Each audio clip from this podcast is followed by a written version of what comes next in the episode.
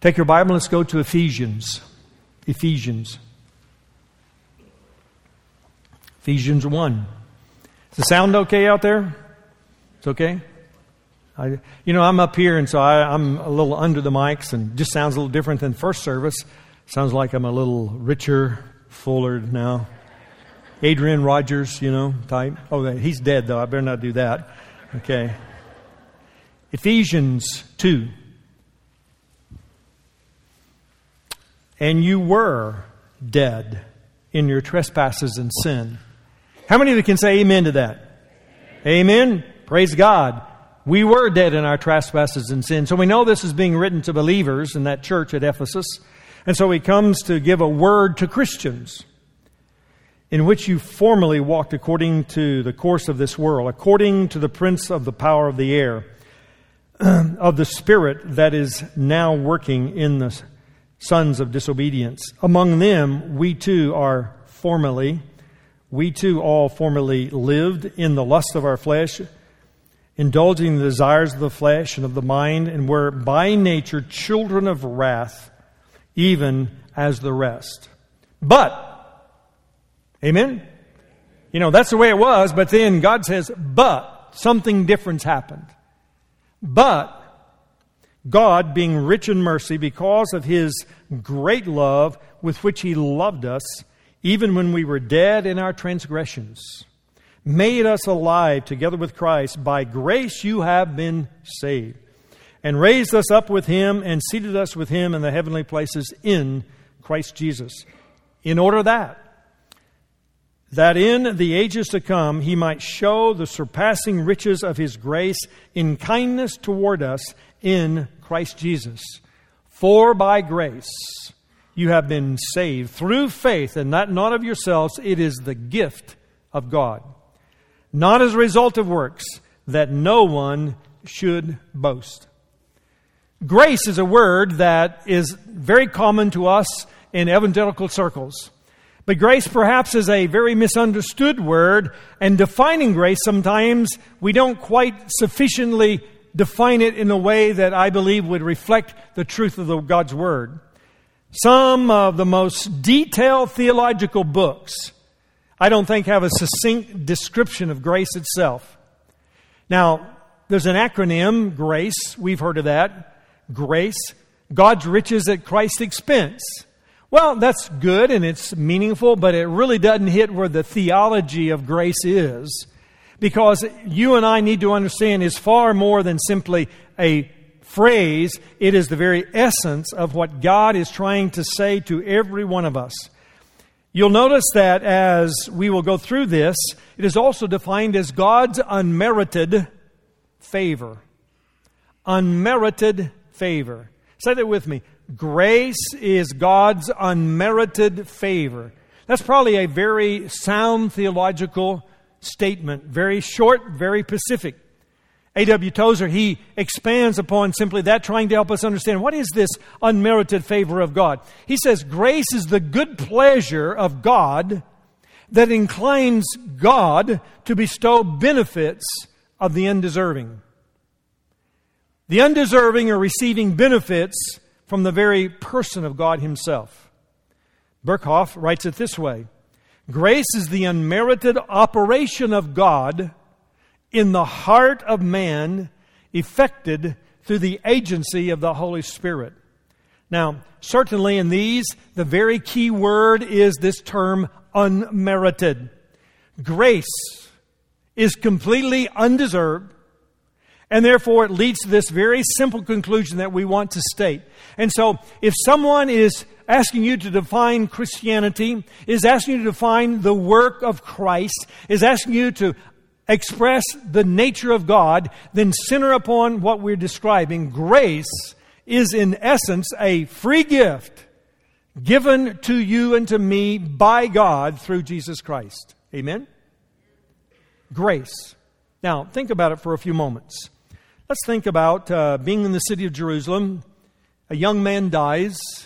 His mother, it's his only child, her only child. Her husband's already dead. She's a widow. Here she's losing that precious son. And so the coffin is placed upon the shoulders and they're going down through the streets. And according to Jewish custom and law, they are to be mourners with those who mourn. And therefore, the mourners have come out, her friends have come out. There's bitter mourning because here is an only son that's met death at an early age. They're proceeding down the street as they would go out the gate of Nain, and then they would go to the burial ground. But as they're making their way down the street and the crowd is mourning, there's crying and weeping, there's one who runs up, a young man approaches the casket. And then suddenly people are aware here's a young man that has come, and he, he's evidently wanting to say something, and he stops the whole procession. And he simply says, I want you to understand all this man needs is education. And so he pulls out a science book of their day, begins to read something. He pulls out a book of uh, philosophy and begins to read, and everybody's looking as the casket has now been opened. But there is no response of the deceased at all. He's looking down into the face of the deceased. He's looking for that flush of life to come back. Nothing. Education has failed. No matter how well you educate your mind, and I'm certainly not against education, I believe it ought to continue all your life, all your life, educating ourselves. I'm not against education, but education will never bring life to the dead. Education is not the answer.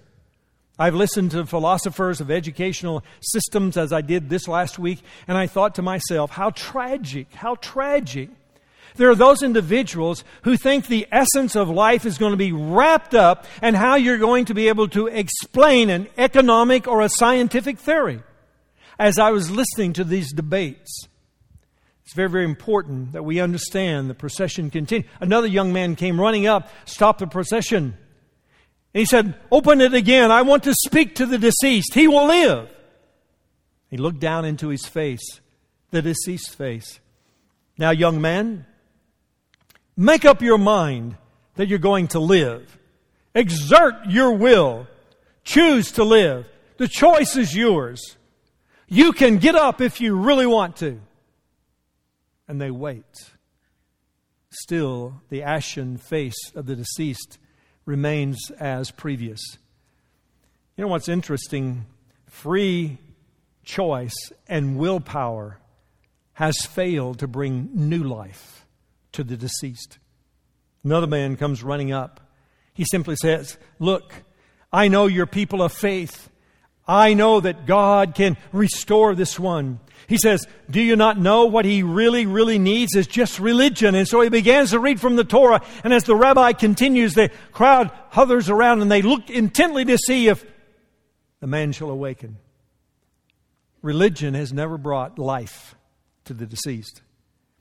To the dead, but then one makes his way through the crowd. It is one that is known by some, but not by most. As he moves through the crowd, he comes to a place and he simply stops and he says, Simple words. Simple words. Young man, young man, I say unto you, arise. Now, can you imagine? They've cried woof woof how many times? Three times? They're not too expectant of anything anymore. I mean, the dead is dead. And yet all of a sudden the eyes begin to flutter, and the eyes open, and the man begins to breathe, and then soon he sets up in the casket. People are aghast. How can there be one? Who is this man that has come? Who is this man that simply spoke, Arise! What kind of power could a man have that would bring a man from the dead to life? And so the question rang in their minds you see, it is the power of God that brings life. Does the power of God brought life to you? You know, sometimes I'm concerned that we will we really, really desire to see God move in our life. But we've tried to hook up all the attachments that we possibly can to make those kinds of things happen, yet we've not simply come to have absolute dependency upon Jesus Christ. It's very, very important for us to understand grace in the light of what God says to us through His revelations. It's very important that you and I understand that there is only one that imparts life. His name is Jesus. Jesus is the one who is able to call men from life, from death to life. He says in this whole section, Don't you remember who you were? Don't be so spiritually arrived that, you've dis- that you no longer remember where you've come from. The roots of your lostness is bathed, as he says, in the very center of who you used to be. Dead in your transgressions. We were discussing recently about how those who come to faith later in life in our staff meeting seem to have a passion to make sure others know Jesus. And sometimes the one thing that I am very much aware is that when a person realizes the depth of their sin, there's a driving passion in their life to make sure that others are rescued. Rescued. What would be the energy that you would give if you truly knew there was this one that you loved and they were lost? They were in the pit of their transgressions. They're dead in their sin. They do not have a relationship to God. How much would you go to in your energy to bring a message of hope to them? Would you drill down beside that you might get air and life into that? How much would we do? It's very important, I think, as the body of Christ, that we realize that Christ is the one through grace who brings new life to us. How often do we think about grace? When we think about worship, we think about Bible study, we think about a lot of things, but I would doubt if any of us drove into the parking lot today, parked our car, and really had this conscious thought, you know, God's grace is so wonderful. God's grace is why I'm here today. That God's grace is that which has built the foundation of who I am as a person. It probably was not realistic for us because in some ways it's a word, but it's not understood to be the very foundation of why we are here today. Sometimes it's only a concept, an abstract idea, someone trying to explain the properties or principles that, of grace itself. But to understand grace, to really understand grace, we have to know grace. Do you know the grace of God in your life? Do you understand that it was not because of your success that God received you? Do you understand it was not because of your position that God received you? Do you understand it was not because of your family, your heritage that God received you? But by the unmerited favor of God, He extended to you His love in Christ Jesus. He simply looked into your heart knowing that you were the one in your transgressions and sin, and bestowed to you through his Son Christ, and saying, By my grace you shall be saved through faith. Not of your works in any way shall life be imparted unto us. E. Stanley Jones put it this way Grace is free, but when once you take it, you are bound forever to the giver. Have you received that grace?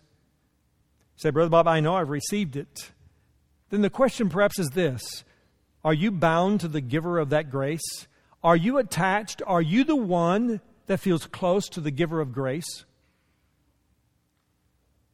What is that connection that you have with Christ Himself?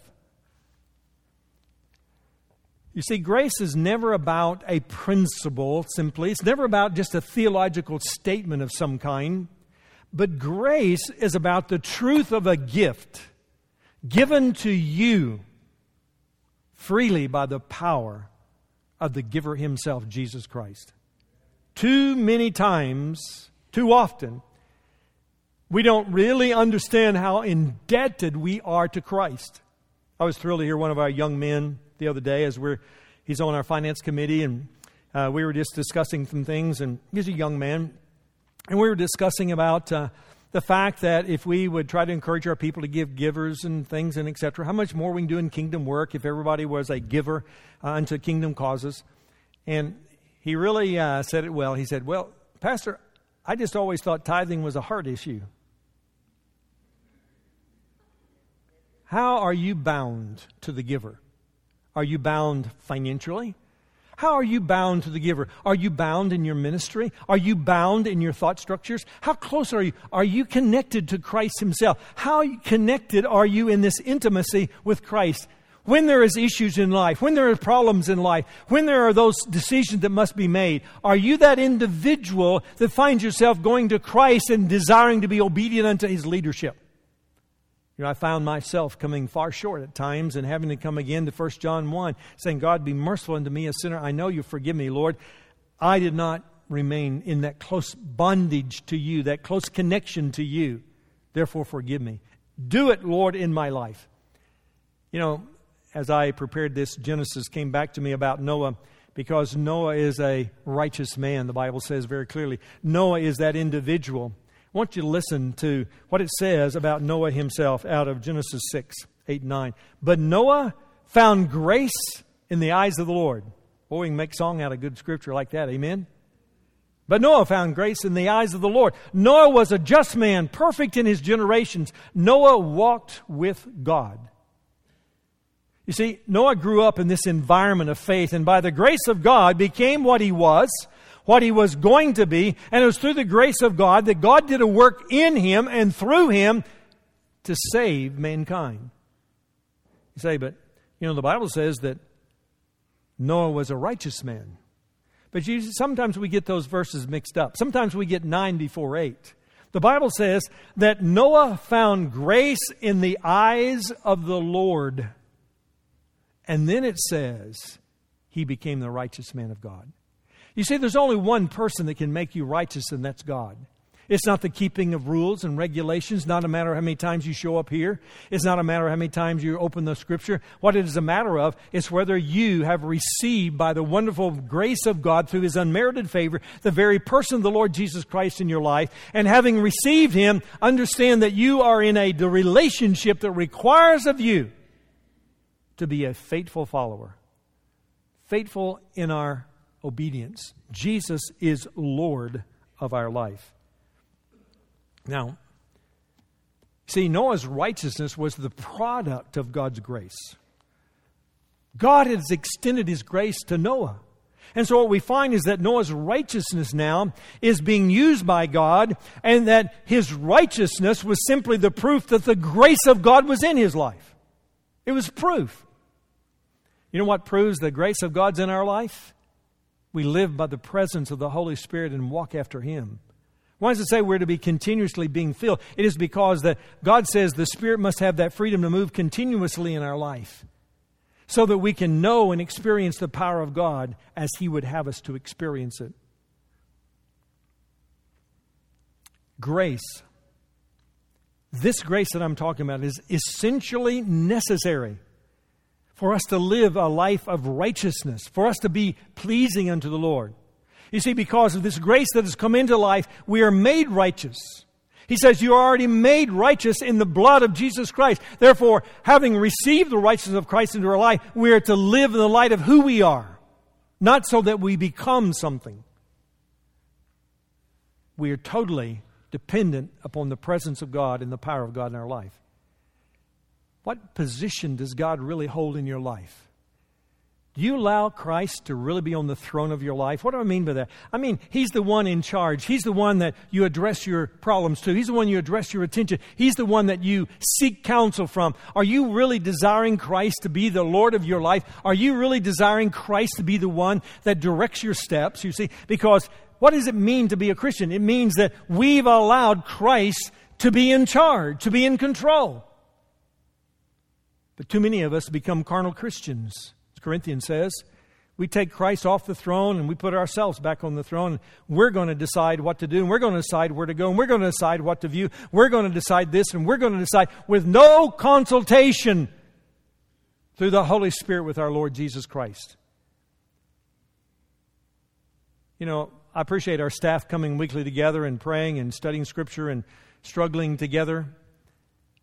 And you know, one of the things that came up as we talked was how do we, as the body of Christ, really appear different to the world that's around us? How do we really appear different? When the divorce rates as high in the church as it is outside the church. When suicide rates are about equal to those that are suicide outside the church. What's going on? Something's wrong in that mindset. You know, what is happening? And I really believe it comes back to the very fact that if we just understood the wonderful mercy of God that has been extended to us and that we receive that into our life and that we understand how lost we really were before Christ, that He builds that connection with us through His mercy, through His grace in our life. It makes a difference. Are you really appreciative? Do you really appreciate what God has done for you? You know, if we appreciate our spouses, if we appreciate those that minister unto us in our companies or whatever it is, those that help us, then some way we need to show that to the Lord. The Lord is saying the way we show the world that He is real is that His life is simply being lived out in us. That's why we must touch the poor. We must touch the downtrodden. We must touch those that need healing. We must touch those that need the gospel of repentance preached unto them. John MacArthur explains the concept of grace as the free gift by using the cross of Christ in one of his books. He said, Here was the thief there on the cross by the Jesus. He was there because he was a criminal. He was there because he had been condemned. But yet he looks unto Christ. And in the depth of his sin, he cries out, Be merciful unto me. When you come into your kingdom, and God says, Christ says, I will be merciful unto you. Why? Because my nature is mercy and my grace is for all. And he extends the grace to him, not because of what he had done, but because of who God is. We cannot come into this room today and puff up with spiritual pride and say, Man, you know, look what I've done for God. Folks, the only thing that we can do as we come together is to give glory to He who has given us His love not because we deserved it, because of who He is. Receive it into our life. He's the one that will empower us and direct our steps. Grace was given to a thief because of who Christ is. Grace was given to you because of who Christ is. Grace was given to me because of who Christ is. It's not because I'm a pastor, not because uh, we're deacons or spiritual leaders in the church as teachers and etc. It is by the grace of God, the unmerited favor that God says, I have chosen you to come into my kingdom. I give that unto you. Whosoever will shall come. I remember studying about Alexander the Tsar of Russia. We were reading about him. Our professor one day said, This was an interesting czar because he was one of those that believed in being the undercover boss. I put his, those words in his mouth. Undercover boss.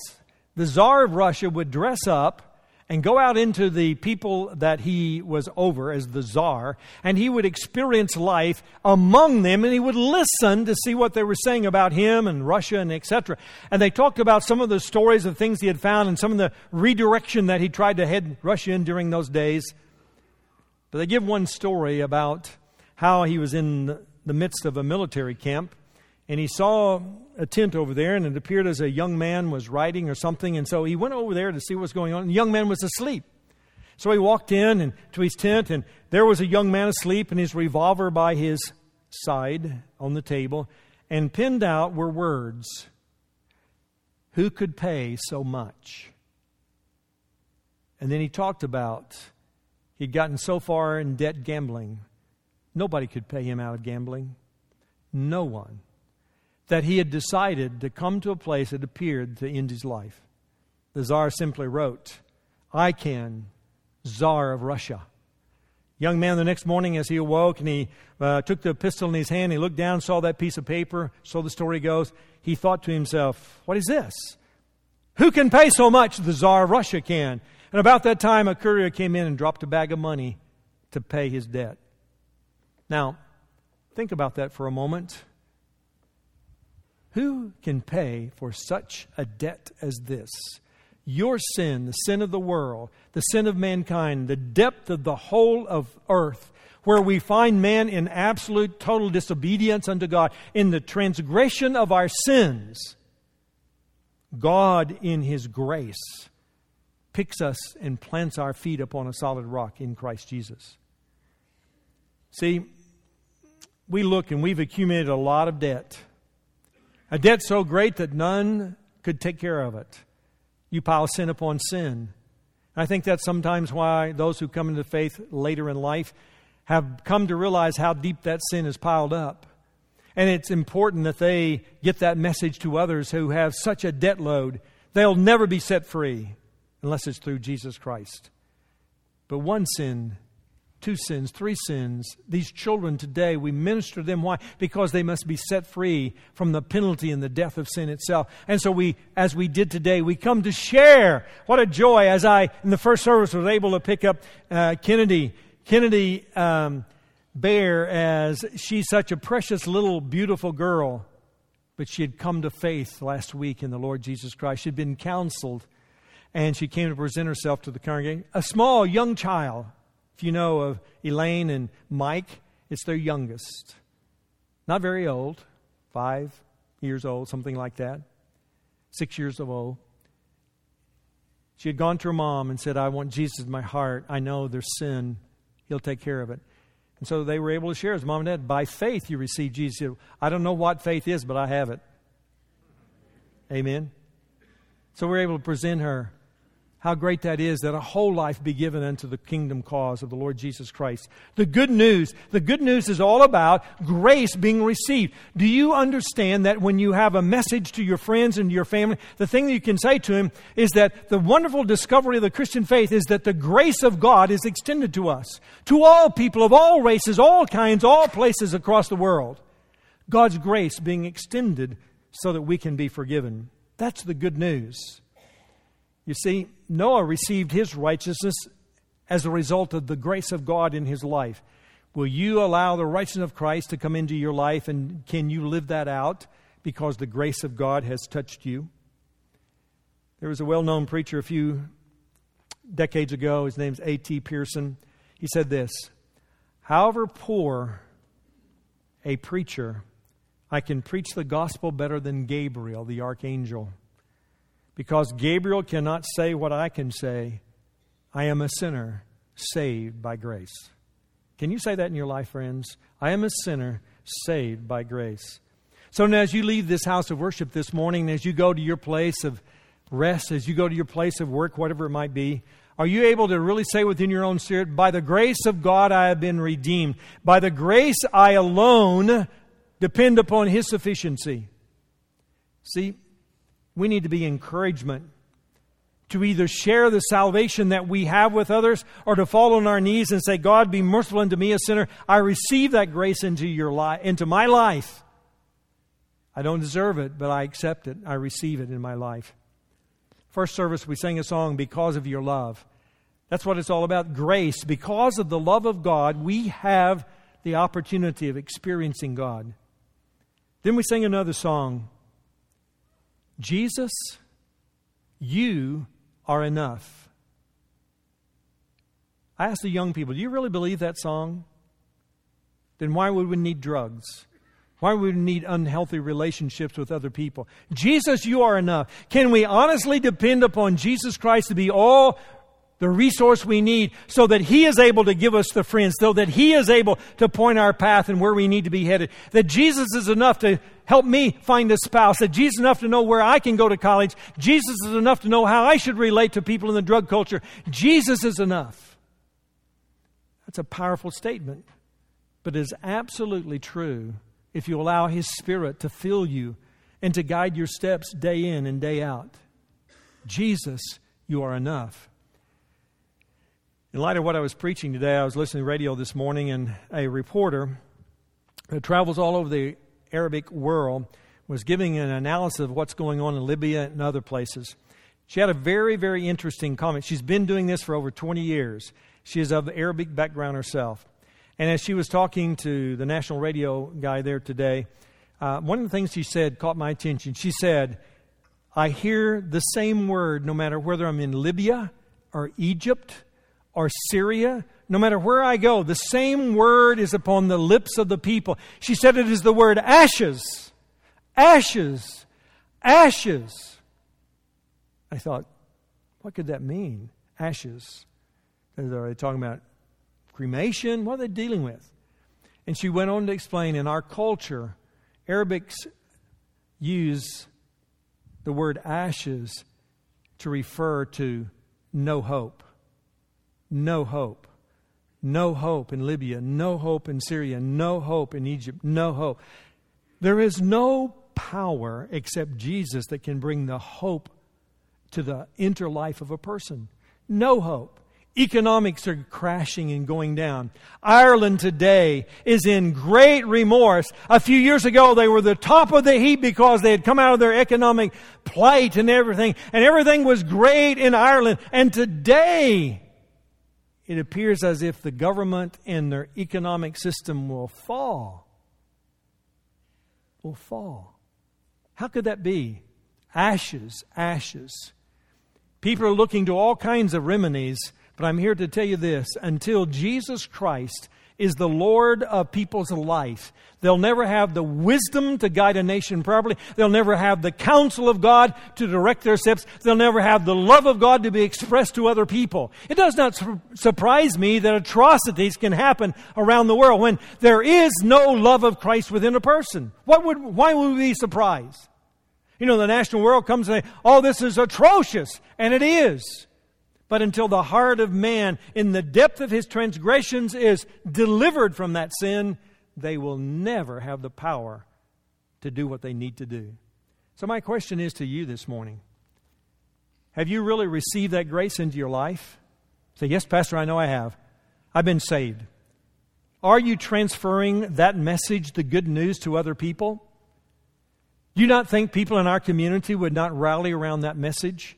You know, think young adults and youth and children will rally around that message. You know, what we discover is that where it is being preached, where it is being taught, where people are sharing one to one, where people are engaging one another, the good news is still the message of hope for the people of the world, people of Broken Arrow, people of our community. I challenge you today to make certain that you come with an understanding of the grace of God in your life. And that having received that love, that we become bondservants, unconnected.